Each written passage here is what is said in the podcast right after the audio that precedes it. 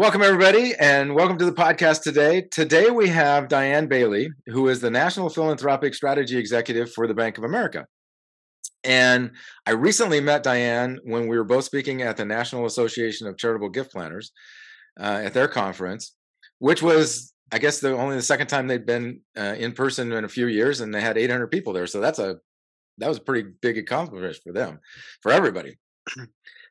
So at that point, um, Dianne was they just released the Bank of America's um, philanthropy study, which for those of you, it's, it's, what they do every year with the, or every other year with the Lilly School of Philanthropy, and they've been doing this since 2006. So this is a, a great you know long study some of you know it as the U.S. Trust study because that's who did it before bank of america owned U.S. Trust this year though they delayed it a year because of what was going on and we'll talk about that a little bit uh, 2020 you know kind of had a big impact on all of us so we'll talk about that but as we talked, uh, she explained to me that she's also working with two other studies. The Bank of America has this study on wealthy Americans that uh, I think has just gone out or is coming out. Okay. And we'll talk about that. And then she also has another study that from the Women's Philanthropic Institute. And so we're going to talk about all those things about you know where philanthropy is going. So welcome, Dianne. That's a long introduction, but welcome and thank you for taking the time, especially uh, since you're on. Uh, this is a day off for you Thank you so much, Rod. I'm thrilled to be here. We've got a lot of ground to cover, and I'm confident we're going to have a lot of fun. Yeah, that we will have a lot of fun. So first, let's introduce you to the audience, um, and because uh, one of the things I, I, love about doing these things is learning kind of the backstory. And as we were talking, it it became very obvious you're not doing philanthropy stuff because that's what the bank tells you you need to do. This is like who you are. So tell us a little bit about your background you know, thank you so much for having me today. And I love starting with this question because I feel so unbelievably blessed that my personal and professional are completely intertwined. You really can't tell where one begins um, and the other ends um, because I do have this wonderful gift of being able to live a very authentic life, um, you know, both um, in my free time um, and in my working time. So you mentioned that I'm the National Philanthropic Strategy Executive at Bank of America. And what that means is I lead a team of philanthropic advisors that is part of our foundation and endowment investment management platform. And we work both with donors, whether they're working through a private foundation or a donor advised fund or uh, directly giving. Um, but we also work with endowed um, nonprofits, so operating charities uh, for whom we're stewarding their long term investment assets on a range of topics. Um, everything from uh, fundraising and uh, high impact grant making to strategic visioning, leadership development, a lot of board governance, and of course, um, succession planning. Um, so my journey uh, began in higher education um, rather accidentally. There's another story there, um, and continued in the practice of law. Um, we are both um, happily recovering lawyers. uh, I can't imagine much better. Um, but I draw upon my almost two decades um, as an attorney working with tax exempt organizations, um, as a corporate lawyer um, working on also tax and regulatory issues for nonprofits as institutions um, in my day to day work, um, both working with clients, I'm a player coach, um, but also leading this extraordinary team um, nationally. In addition to the amazing work I get to do in my day job, as you've already mentioned, you know, my personal life is so intertwined with this work. My real passion, if I could organize everything that I've done over the last decades, it would be around women's leadership in philanthropy. Um, a big part of my origin story in the space is through Women's Collective Giving. Um, and now I'm serving as chair of the Women's Philanthropy Institute National Council. Um, the research that we produce is so powerful to help inspire and grow uh, women's generosity, um, both as donors and volunteers. Cool. I think when we were talking, and somebody said, I don't know who it was, it described you as it's kind of like an alcoholic being a bartender, right? I mean, this is your life. This is where you really, you really love it. Yes, I really do. I really do. I'm so grateful to be able to to blend um, my personal and professional passions. It's a joy. So let's start with the, the Bank of America study on philanthropy. And like I said, this has been going on since 2006 and in conjunction with the Lilly. Um, first, explain real quickly why you postponed it a year because normally it's you know it's every other year, and um, so let's start there. Yeah, it became very clear to us um, in 2020 that we should not be collecting data, uh, that we should be, and looking at 2019, uh, that we should push pause um, and wait for 2020 to come to a close and then study that year. Um, because as we all know, that was the year that the pandemic began. Um, or certainly our understanding of the pandemic began. Yeah. And likewise, um, this increased awareness of the lack of racial justice um, in our country became so apparent. Um, and both of those forces together provided an opportunity to understand an unprecedented year in our country and also in philanthropy. Yeah, and one of the intriguing uh, things that that I've I found when we were, you were going through it is some of the differences that we you found like in things like how men give versus how women give, and um, and this is important because normally we talk about we estate planning attorneys, right? We would talk about when it goes from the parents to the kids. But in reality, it goes from the parents to the mom to the kids because you women outlive us men. and so there's a shift there. Um, absolutely. Absolutely. Um, I'm forever um, reminding um, practitioners um, and individuals and families um, to not be ignorant of the importance of preparing the rising generation to steward the $84 trillion that's coming down the pike, um, but to also recognize that women, in many instances, will um, control uh, the philanthropy for many years um, before right. it passes on uh, to the rising generation. Um, and I have great hopes uh, for what uh, female philanthropy will look like um, in that era because um, we've already seen glimmers of it today. I mean, look at Mackenzie Scott, right? She's our icon and our inspiration and really living the best practices of philanthropy you know heart-based um, immersed in data uh, trust-based philanthropy principles through multi-year unrestricted transformational gifts um, she's really setting the stage for an exciting new day well, and just the shift, you know, you mentioned one word right in the middle there. Just this shift about unrestricted is huge in in the impact that we're going to have. Yeah. Yeah, no question, no question.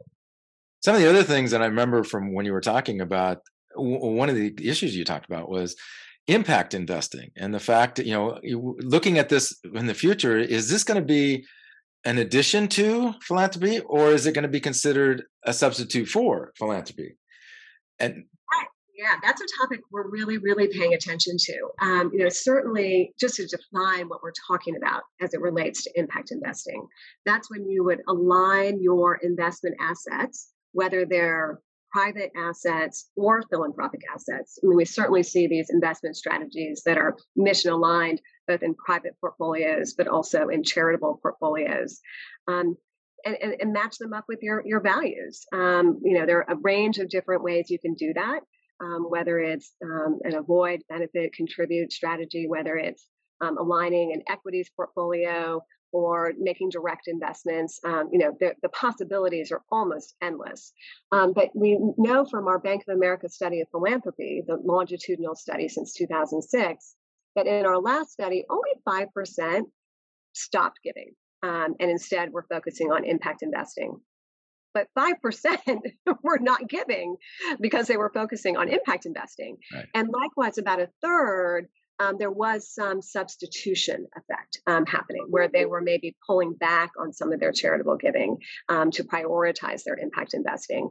And with what we know from our new study, the study of wealthy Americans, which looks at a range of topics, um, not only philanthropy, and looks at broader um, approaches to wealth, um, art, and a number of other considerations, uh, what we know from that study is that um, you know, really the rising generation has very little trust for traditional models of investing. I mean, they're looking to impact investing, to non traditional asset classes like cryptocurrency, even art for its ability um, to mm-hmm. appreciate in value.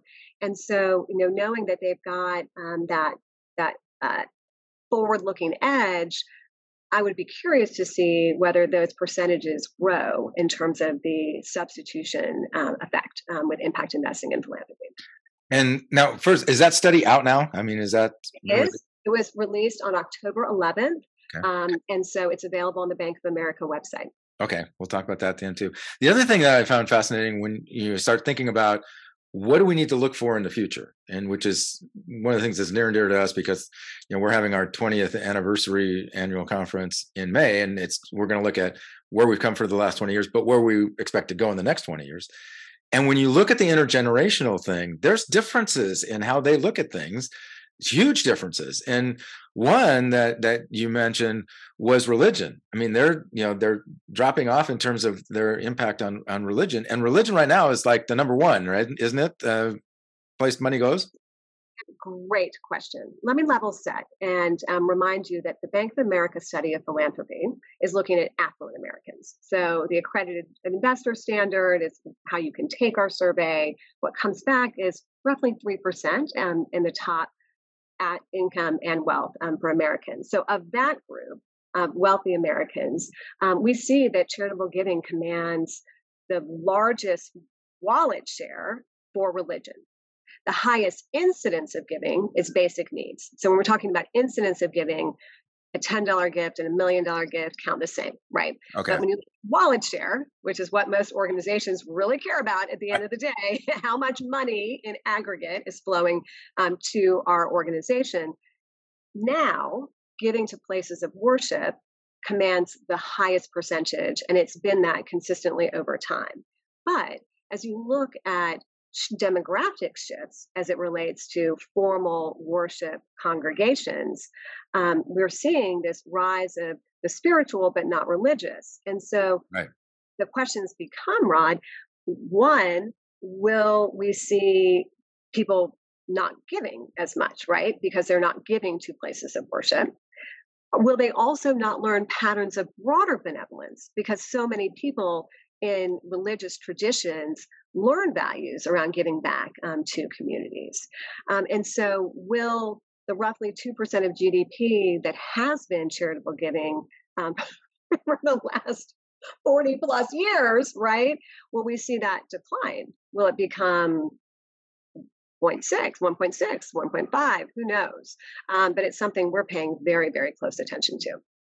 Yeah, and and there's also the different things that they're looking at. I mean, we, you mentioned it earlier, things like the income and wealth inequality and you know the race issues that we've you know that came up that really we saw in 2020 with the explosion that happened with uh, the Floyd incident and and many others.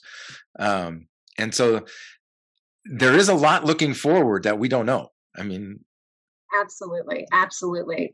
Um, what I do know um, and we know this from our research, is that the rising generation is very optimistic about their ability to drive social change.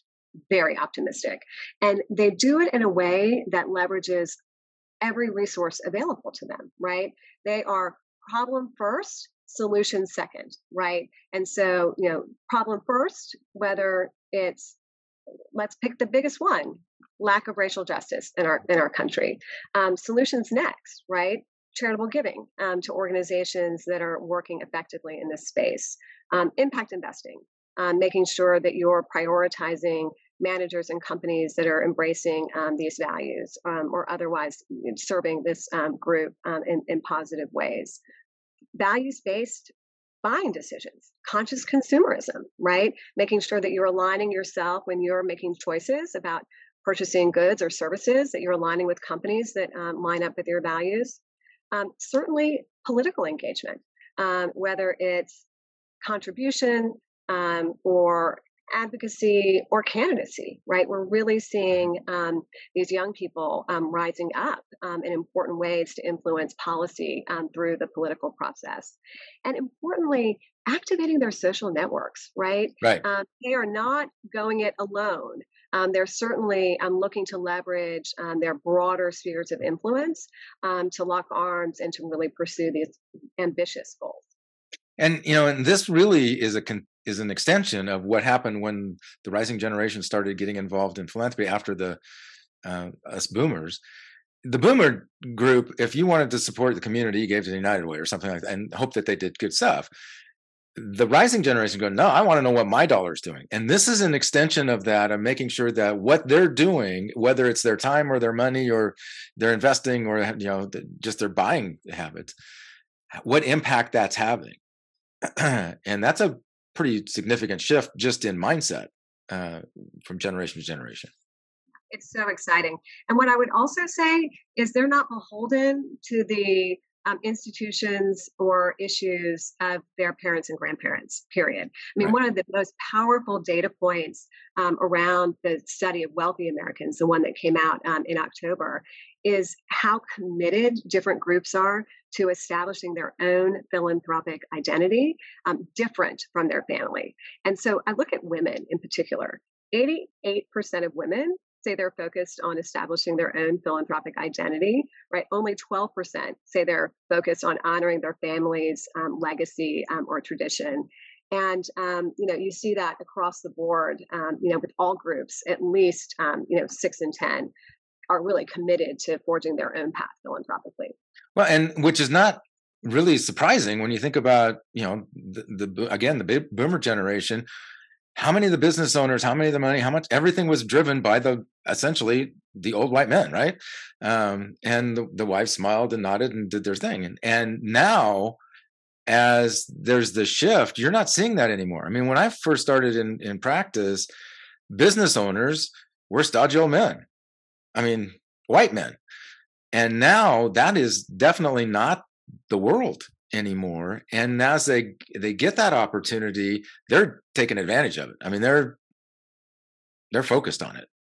Absolutely. I would maybe amend um, your characterization though of the history of women's philanthropy. But yes um, up until relatively recently women could not command the ability to write big checks. Right. um, women have been on the forefront um, of generosity and, and social change from the beginning, right? Yeah. I mean, you, you look at um, you know all of the um, generosity movements, whether it was civil rights or junior leagues or um, collective giving. I mean, there's so many examples um, over time of women really coming together to leverage the power that they did have um, to really improve the lives of their communities and um, certainly the world. Um, but if you look at um, kind of where we are today with women's philanthropy and where, and a little bit more about where we could be headed, look, women are increasing in their financial and economic power. I mean, right. we've already that. Um, they're commanding it um, through increased um, opportunity and increased um, pay equity um, through their own jobs, but also through the money that they'll inherit often twice from their parents and, and from their spouses. And they give more. I mean, when you control for um, wealth and education, they give more than men. Um, they give more strategically and they give in closer proximity um, to their organizations that they're supporting um, because there's that very very close connection uh, between volunteering um, and substantially um, generous giving um, for women um, in particular so again I, we started this conversation with a very optimistic forecast um, for the future of female philanthropy. Again, um, with the trail being blazed um, in so many important ways by Mackenzie Scott. Well, and when you say more, we're not just talking about more money. We're talking about more percentage, right? Say more about that. Uh, that that they're giving more of not just more in terms of raw dollars, but they give a, a bigger percentage of what they have available. Absolutely, absolutely. And I will add that they do it more joyfully right? right? So if if you, my my favorite of all of the Women's Philanthropy Institute Women Give studies, they do one a year. Um, that's their big report. And back in 2017, it was the correlation between life satisfaction and giving. And one of the headlines uh, that I will always carry away is that men find the greatest joy when they give. That first gift, whoosh, rush of endorphin, right? Doesn't matter if it's $10 or a thousand or a million, just whoosh, all the same. Women very differently um, find the most joy um, when they increase their giving right so what a wonderful message to share with gift planners right mm-hmm. and for people that are in the position of asking women for philanthropic investments um, don't underestimate one their ability to give and two, their desire to give, um, because they do find um, great, great joy in transformational giving. And that's one of the things we, we were talking about uh, with one of the guys I was working with, and, and, you know we focus on what's what's their desired outcome, and then help them find that that opportunity. And there was the quote from the donor that I just love, and I think it fits into what you're just saying. His quote was, "When the nonprofits learn to focus on my need to give rather than their need to get, they're going to get a lot more out of me." And say I would further qualify that.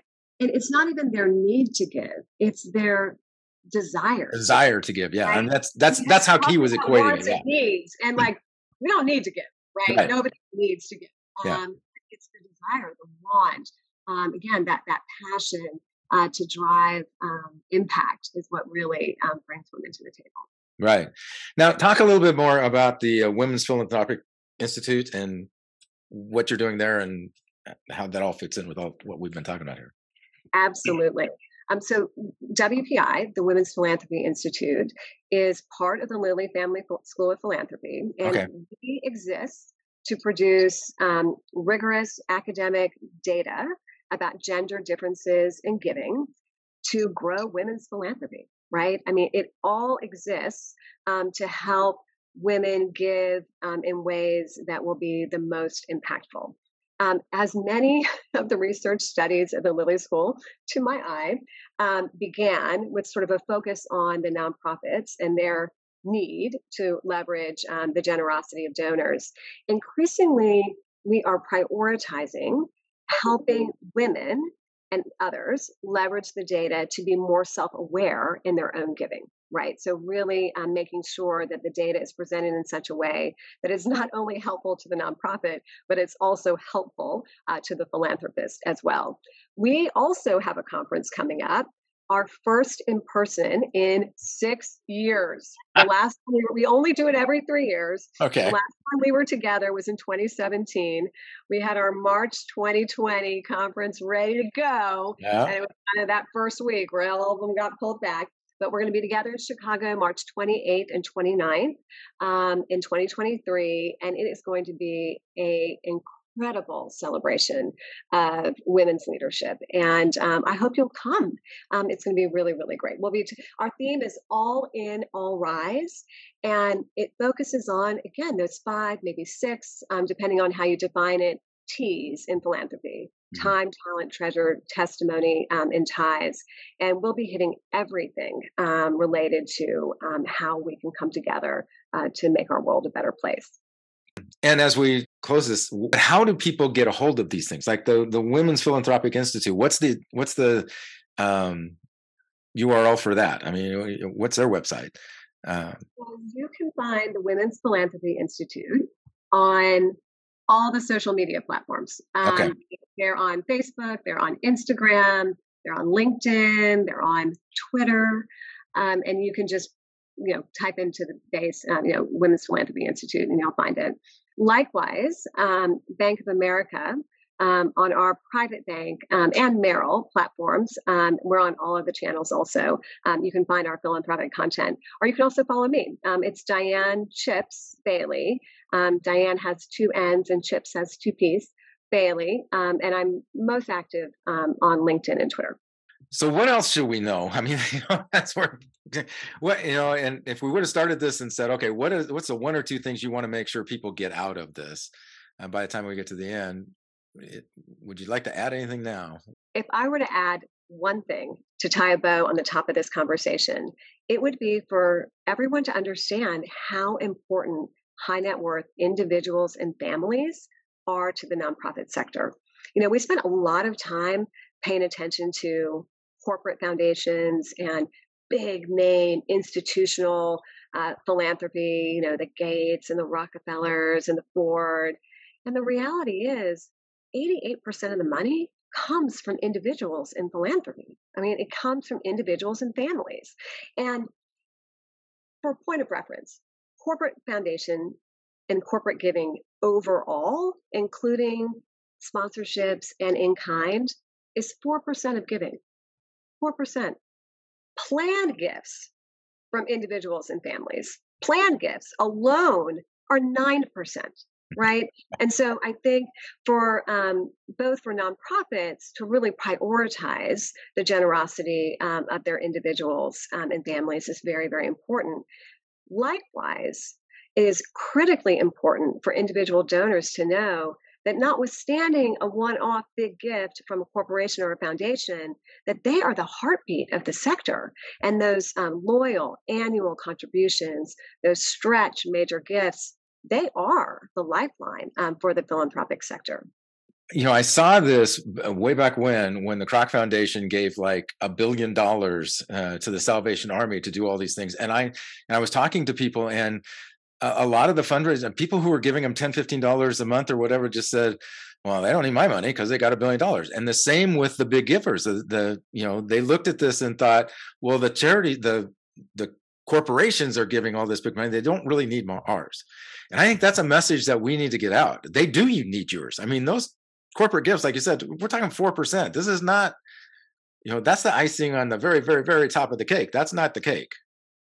And I'm grateful that you have this podcast and there are other opportunities for us to really get the data out so people can understand the reality of the philanthropic sector and hopefully um, work together to make sure that individuals continue to be generous. Thank you.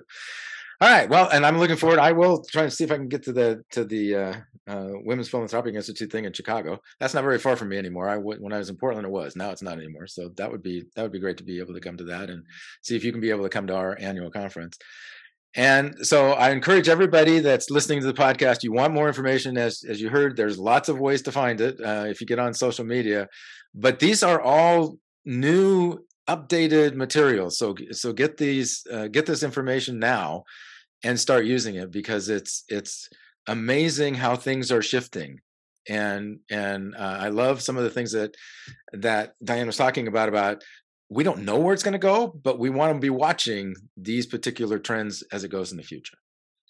Thank you, Dianne, thank very much. I mean, this has been, uh, you know, I loved having you here, and and I think this is going to be one that a lot of people are going to listen to appreciate so much the opportunity to collaborate. lots more to come, and I look forward to it. Thanks for having me today.